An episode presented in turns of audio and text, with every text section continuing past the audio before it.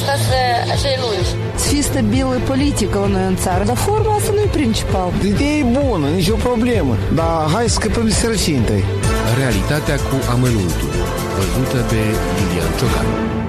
Pe 15 octombrie, întreprinderea Moldova Gaz a cerut a treia oară și consumatorilor casnici și firmelor să-și reducă temporar consumul zilnic de gaze naturale din cauza micșorării livrărilor de către concernul rus de stat Gazprom.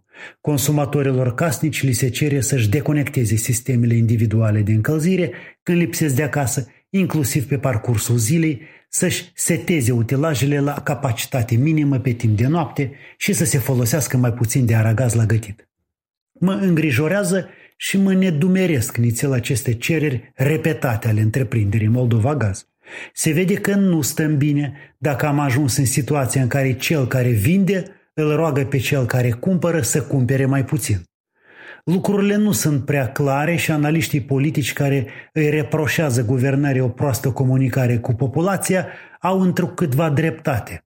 Într-adevăr, Vine iarna și oamenii trebuie să știe ce urmează măcar în linii mari. Autoritățile ne spun doar că sunt în negocieri, că discuțiile cu Gazprom sunt dificile în condițiile în care prețurile s-au mărit foarte tare și că în fond totul va fi bine. Eu am o centrală termică și noaptea nu pornesc, profitând de căldura plapumei. Și ziua când nu s acasă, așa cum mă sfătuiește Moldova Gaz, deconectez sistemul de încălzire. Dar nu pot totuși să renunț definitiv la gaze. E deja destul de frig în apartamente, estimabililor, iar iarna e tot mai aproape.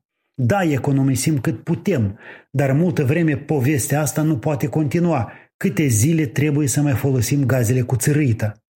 Și mai e ceva. Să admitem că X va respecta cererea întreprinderii, dar dacă Y și Z nu o vor face, unde ajungem? Iar problema cea mai mare va fi acum prețul. Rusia ne va da gaze, ea e bună la suflet, dar prețul acestor gaze nu ne va strivi.